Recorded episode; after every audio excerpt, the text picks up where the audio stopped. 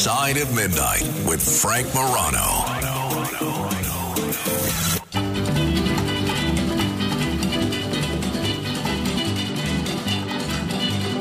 Bright light city gonna set my soul, gonna set my soul on fire. Got a whole lot of money that's ready to burn, so get those stakes up higher. There's a thousand pretty women waiting out there. They're all living the devil may care. And I'm just a devil with love to spare. So viva Las Vegas!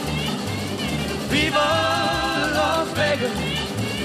How I wish that there were more than the 24 hours in the day. Even if there were Elvis Presley more, singing Viva Las Vegas.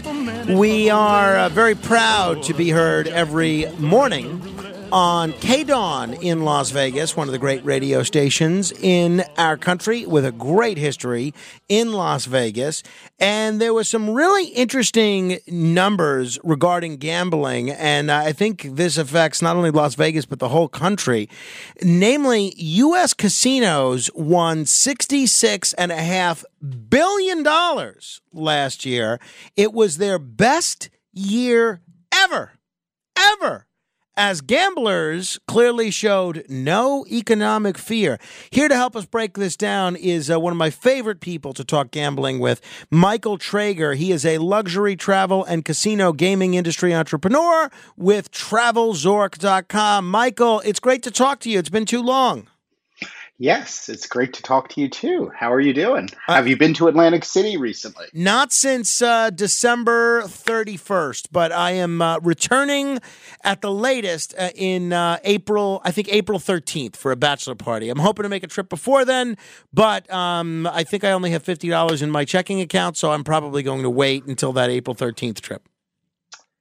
Okay, that sounds that sounds like a plan. Right. But you know what? 50 dollars in a dream, right? E- exactly. Like maybe a dream about baccarat, twenty six in a row, 20, 26 players in a row. I, I've had could- that dream. I've had that dream, and uh, uh, funny enough, reality never seems to uh, match up with that, Michael. All right, hey, um, so what be, beyond the top line number that I just gave, sixty six and a half billion dollars, and the fact that this was supposedly the best year ever for casinos? What do the numbers say about gambling in America these days, and specifically last year? Yeah, uh, well, I think the most I think the most interesting thing is when we look outside of Nevada and we look at the the four highest performing properties in in the country outside of Nevada, which start with number one, which most people probably wouldn't guess, which is Resorts World New York City, which is the Genting property in Queens. Wait, wait a minute, wait a mm. minute. Resorts World in New York City is the number one performing property outside of Nevada? Yes. Wow. I never would have guessed that.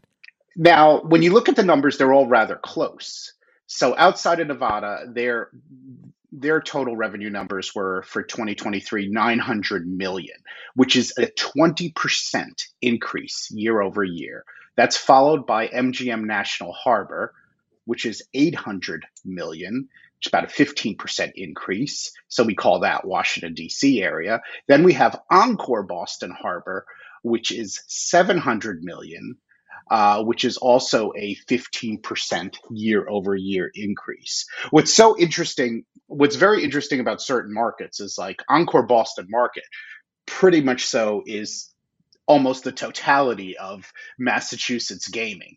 Whereas Borgata Atlantic City, which is number four, though my figures show it's very, very, it's almost neck and neck with Encore Boston Harbor. So it's around that 700 million uh, number. But the Atlantic City market is actually five point, you know, about 5.75 billion. So it's sort of interesting when you compare, pro, you know, so Encore is basically it for Massachusetts, you know, for Massachusetts gaming. But when mm-hmm. you look at now, when we break it down and we say Nevada is the nation's top gambling market, that's about 15 and a half billion in revenue. But it's followed by, and this has been for quite a few years, and a lot of people don't realize this, Pennsylvania is number two, which is 5.86 billion, and then followed by Atlantic City, which is 5.77 billion, and then New York, which is 4.71, then Michigan, and Ohio and Louisiana. So that's sort of so it's really interesting to look at the top four Yeah. properties outside of Nevada. And then when you look at the other markets, it's Pennsylvania, Atlantic City, New York, you know, are are basically on top. So I think that's also super interesting. And of course, you know, one of our favorites, Borgata, is on that list. I mean, they're all very close because for the top four properties outside of Nevada, you're between 900, 900, 800, 700 million. So they're all they're they're all I would say, you know, relatively close. So, uh, Michael, obviously, you go to casinos all over the world. You travel all over the world, and you, you get a sense of what's going on in a lot of these various places.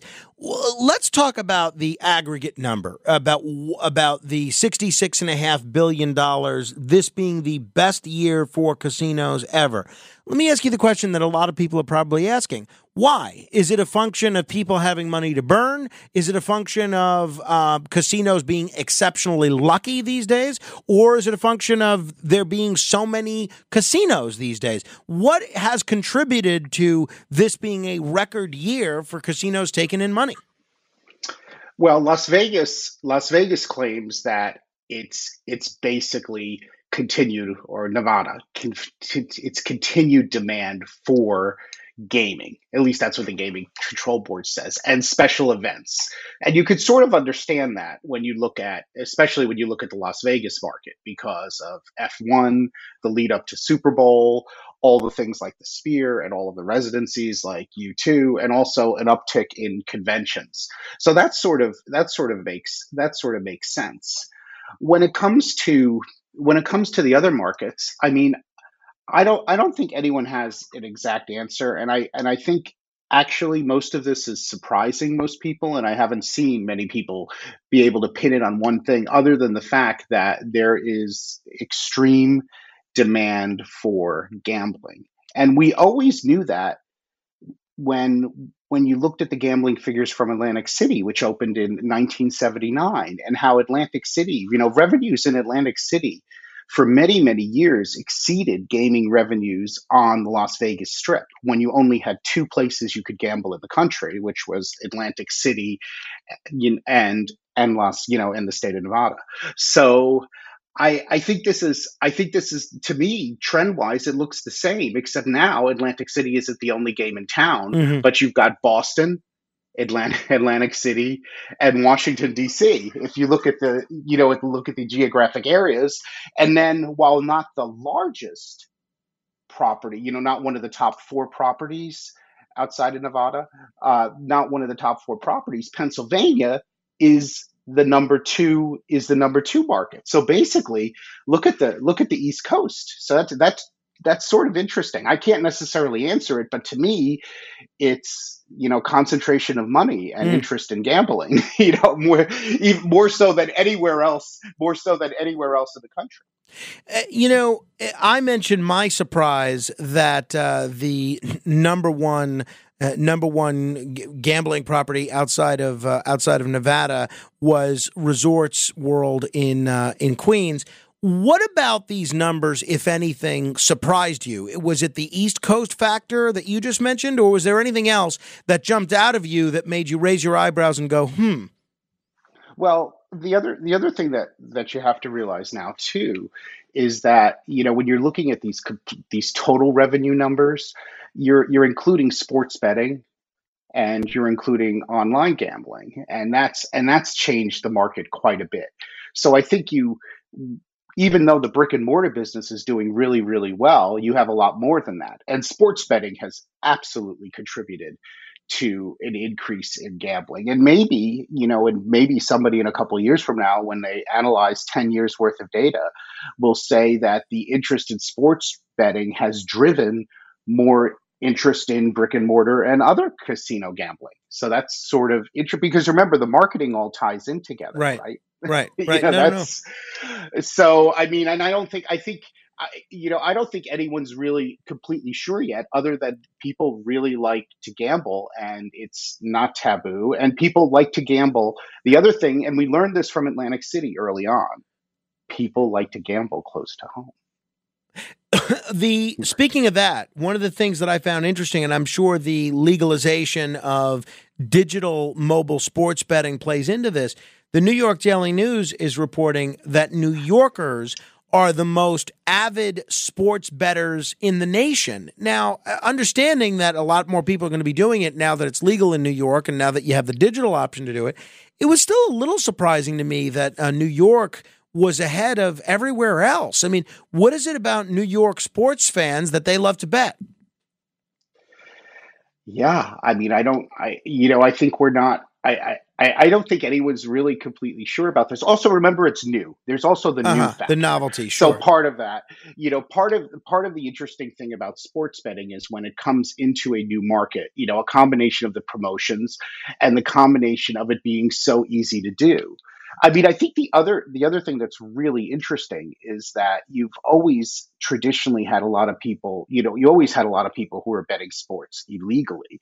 But then you had those who who weren't willing to do that, and now all of a sudden that they have the option that that sort of adds to the market too. So that's that's sort of interesting to to look at, right? Because you're grabbing a portion of the market that was illegal sports betting and bringing Sure. it into the legal market, and then you have the people who who wouldn't have done it before, but now it's legal and they can do it on an app and they feel you know they feel it's legit. So that's that's also that's also really really interesting. We're talking with I mean, sports betting is up 27, over 27% from the prior year. And, and, you know, one of the things that we studied a great deal and talked about a great deal during football season is the record NFL ratings. I think there's absolutely a correlation between the legalization of sports betting and the uptick in NFL viewership because I find, I think now you're seeing a lot of people that may have money on the games watching games that they never would have had an interest in before. And uh, I think that's certainly playing a role. If people are just tuning in, we're talking with Michael Trager. He is a uh, luxury travel and casino gaming industry entrepreneur with travelzork.com. Travelzork is a great website. There's uh, all sorts of tips on there, great articles. He's got a great podcast himself. Michael, uh, you mentioned a couple of the individual properties that did well. Were there any companies that stood out as doing particularly well? There's some big gaming companies out there. Obviously, you have um, you know you have uh, companies like MGM, which are just global. Uh, you have uh, smaller companies that um, you know that are kind of making a name for themselves, like Bally's. What uh, what could we tell from the trend lines when it came to company wide, nationwide revenue numbers? All- of the companies are reporting, you know, record record years. Mm. And the most interesting thing to me about it is that even with the cyber attacks, that doesn't seem to have have impacted, you know, MGM as much as you thought it would have. But for for sure, Wynn has Wynn has had a absolutely phenomenal, massive record breaking, uh, especially the fourth. Uh, fourth quarter. So that's uh, you know absolutely incredible, and everything about you know what's going on, you know what's going on with Wynn Las Vegas is incredible, including their including their average daily hotel room rate, which I I caught upon this figure from the uh, earnings call in February. It just, was just this month that their the average daily room rate in the fourth quarter was six hundred and thirty one dollars Wow. Wynn Las Vegas, which is 20 it's a it was close to a 30% increase over 2022's average daily. You're kidding? Well, I am I am blown away by that number. I, obviously, Wynn has some beautiful properties, uh, but uh, I had no idea that that would be the average th- in this day and age. That is incredible. Hey, since last we spoke, I know you had a trip to uh, Atlantic City. Where, where'd you play? How'd you do? First time I've stayed and played at uh, Hard Rock because a very good friend uh, hooked me up and convinced me to do it, and he actually got a private baccarat table for us to play at, which I could play at whatever limit I wanted to because I don't regularly play at those kind of tables, and I was super impressed by Hard Rock Atlantic City. Did you I- win? I, I actually won at baccarat, but I didn't win at craps. Oh. I, I was super impressed. The craps table minimums were were great. The property has amazing has amazing vibe. I loved the restaurants. At Hard Rock. So I'm sort of so I'm still you know I've always been very very sweet on Borgata, but I I just love I love the, what they've done with the renovation there, and I've been meaning to stay at Hard Rock forever. So well, I, I think I might be going back there. I like Hard Rock a lot to stay. One because it's so conveniently located on the boardwalk; it's near everything. I also like the restaurants, but you mentioned the craps. One of the things that I don't like at least at the tables that I've played out there, is they don't offer five times odds on all the numbers. And I really feel like I'm being kind of gypped. Well, I, I know uh, people don't like to use that term anymore. I feel like I'm being cheated when I, I, can only play three or four times odds on some of the numbers. Well, that's a, well, that's the, that's definitely a Borgata thing because Atlantic City has always been five times. Right. Borgata Borgata is uh, Borgata went with what what they do for MGM with the rest of the country, which is the three, four, five right. times. I, I, mean, I think it's absurd. At Bally's, I think they give you up to ten times odds, which uh, which is great, but it's also a way to lose money quickly. Um, well, well, the other the other question is, are you really taking the full five times? And that's it. Only impacts the people who are taking the five. I think it's foolish to begin with. I think all casinos should be five times or ten times. Oh, no doubt, no doubt, no doubt. Handling legal matters is stressful. So, let the law offices of Frank Bruno Jr. provide you with the insightful counsel you deserve. The law offices of Frank Bruno Jr. has successfully handled thousands of cases for 25 plus years. They focus on elder law and estate planning, but are equipped to navigate you through all stages of family law and divorce to real estate law and probate. The law offices of Frank Bruno. Call 718 418 5000 or visit them at frankbrunolaw.com. That's frankbrunolaw.com. Frank Bruno Bruno. He's your numero uno. But, um, but uh, I'm I'm glad you had a good experience there. I love uh, Il Mulino. That's my favorite restaurant over there. I, a, a, listener wrote me uh, before you were coming on that he used to regularly in Las Vegas go to the Stardust, and that uh, K Dawn, a station in Vegas that we're being heard on now, they would do a live radio show from there every Sunday evening from the Stardust Sportsbook. Uh, can you give us a little history of the of the Stardust in Las Vegas and why that stands out as being so special in so many people's minds? Well, Rosenthal basically created, you know, created the sports book concept that you have today. That's one of the number one things that the Stardust is known for. Actually, two things that that I would say that come to mind that the Stardust was known for is the fact that the modern basically what you envision as the modern sports book was pretty much so developed at Stardust. And the other thing is that Baccarat was really great at Stardust, and the first female Baccarat dealer was hmm. at Stardust, which was a, and I was able to catch her for the final years at the Stardust, and her name was uh, Shirley, and she was trained by Lefty Rosenthal at Stardust, and I always thought it was so interesting that she was the the first female oh, Baccarat cool. dealer. That's cool. Yeah, if people and, don't know, uh, Lefty Rosenthal is the basis for the Robert De Niro character in the film Casino. Uh, that's that's wild. I can't imagine. That must have been a real treat. Well, you know, he created his own.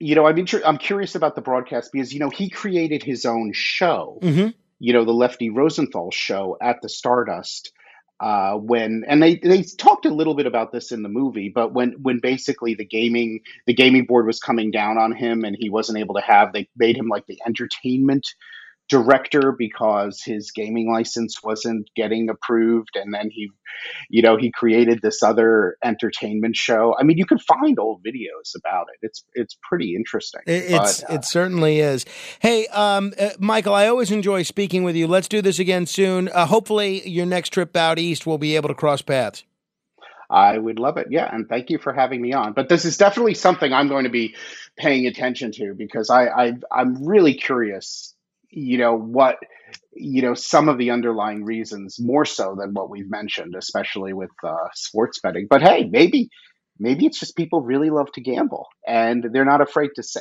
and and, and they know, have we're the money, not afraid clearly. to show it anymore. Yeah and they've got the money i guess. All right hey michael i appreciate it. We'll talk soon.